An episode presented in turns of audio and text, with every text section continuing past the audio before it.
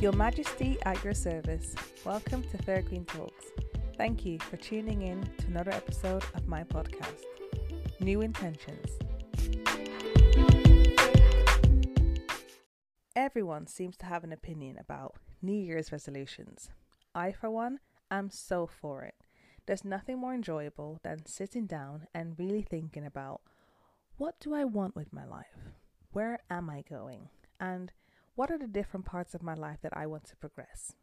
So, if you have been part of the Queendom for a while, you will know that I started this process at the start of December last year, because I'm not about to plan my life lastminute.com. My life and your life has a purpose, and I want to honor my existence through being intentional and conscious of my actions. How can we expect to tap into our greatness if our days are just a blur or feel like Groundhog's Day, where every day is just the same? In this episode, I want to share how and why I renew my intentions for my life every year. And most importantly, I'll be brave and share my intentions for this great podcast, Fairy Queen Talks, this year. And you can hold me accountable for it. So last year, during New Year's Eve, I posted the following on Instagram. And I will read this caption in the voice that I heard in my head. So here we go. This year will be a better year for all of us. Let's stay happy and focused on tapping into our greatness. Let's be intentional about everything that we do and be attentive to our feelings and well-being. Let's seek balance in all that we do and always look on the bright side. I posted this because I knew, and I still know now, that last year has taught us so much and prepared us for a new type of existence. 2021 is going to be a better year for you and me, because now we know better. Now we are better equipped to protect ourselves and our loved ones. We have learned the true meaning of why it's important to make a house a home.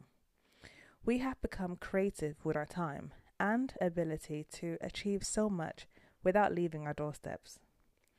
This will be a better year because you and I are informed and prepared to live the life that we are being imposed to live right now. You will be happy this year because you can carry on taking the time to really dig into your mind and explore what happiness really means to you. You'll be able to tap into your greatness because it's the things that you're really great at are the things that will bring you most joy. Now, the part of being intentional is the one I really want you to pay attention to. When I say be intentional about everything, I mean everything. Early this morning, when I woke up and one of my girls was kindly placed next to me by my husband, I made a conscious choice to just lay there until she woke up, because I knew that those extra few minutes of resting was something I wouldn't be able to get back throughout the day. So, of course, I could have put her back into her bed and sorted myself out. But in that moment, I could not afford the risk of waking her up. So, I intentionally waited on her, which wasn't long, but I enjoyed the cuddles with a sleeping toddler. I say this because I can hold myself accountable for that act this morning. I'm not hiding behind excuses of, oh, I was so tired, or oh, I had a really tough night. And even if that was the case, which it usually is, I still chose to lounge and wait on my little lioness to wake up.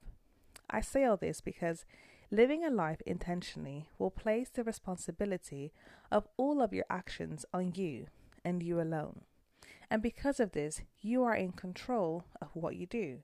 So if you decide to wake up 6 o'clock no matter what, because of intentional living, you will have the mind power and control to live up to that. Besides being intentional about how you decide to wake up, it's important that you set intentions for your health, spirituality, relationship, career, education, dreams, and aspirations. If you don't set intentions, goals, or whatever you may call it, progression in those areas of your life will be dormant or really slow. or negatively, it may not go into the direction that you wish to. For example, I've been in a relationship with my husband for the past 7 years, and each year my love for him deepens and grows. We set goals as a couple and intentions for our relationship by examining where we are and where we want to be. In doing so, we are being attentive to our own feelings and have the ability to communicate with each other in a transparent and honest manner of how we want things to go forward. This is not only healthy for our own well-being, but also for the health of our marriage. If you are not growing closer to each other, you are growing apart. And I intend to be married for time and eternity. And because of that, I can't be casual about my relationship and have to treat it in a way that honors the sacred covenant we made. If you desire to grow in all areas of your life, you must not only show it in your actions, but also truly desire it in your heart and mind. Your body will do what your mind tells it to do. So, if you have set in your mind and heart that you will be serious about achieving something, you will. When your intentions come from your heart and your mind, you'll have the resilience to overcome all the challenges you will face. So we're now mid through January, and I have consistently been working on daily checking in with myself through a self-care journal, a gratitude book, and diary. This has opened my mind and exposed me to how I feel and achieve every single day. There's one little feature, it's called a habit tracker, and I've been able to identify patterns and really address those on a daily basis. I've just had my mid-month check-in, and each week I set my goals, and truly I have nothing bad to say about this new way of self-care I've decided to go and embark on. I simply have grown in accountability towards myself. I'm not doing this for anyone but me. But the consequences of my actions right now mean that I'm a better person to those around me. As we do these things, like checking in with ourselves or doing things for self-care, we will have a more balanced approach to doing things in our lives and see the brighter side of life. It is easy to plan to achieve everything in 1 week, but sometimes it may be healthier to just set one task or a goal a day. And perhaps when you have a habit tracker and you maybe haven't achieved everything on your list, you'll be in a better place in your mind to understand the reason why that day was less productive and take those learnings for future days. So moving on and getting to the intentions for this podcast for this year, I want to share with you some of the things I've been thinking about and what I would like to achieve. So, first of all, I want to continue to speak from my heart and create content that will help the both of us to reach our full potential.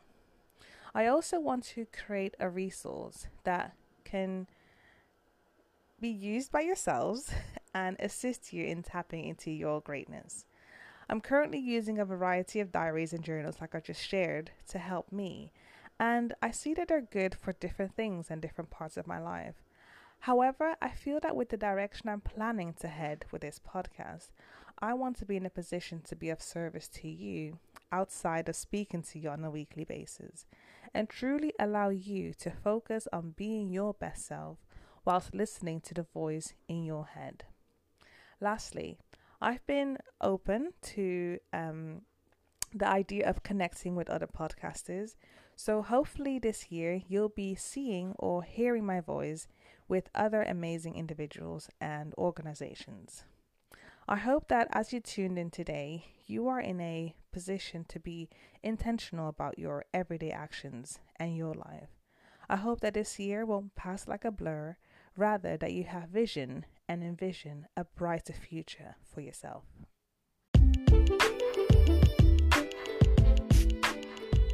At the end of each episode, I address the Queendom. This year will be a better year for all of us. Let's stay happy and focused on tapping into our greatness. Let's be intentional about everything that we do and be attentive to our feelings and well-being. Let's seek balance in all that we do and always look on the bright side. Thank you so much for listening to Fairy Queen Talks. See you next time.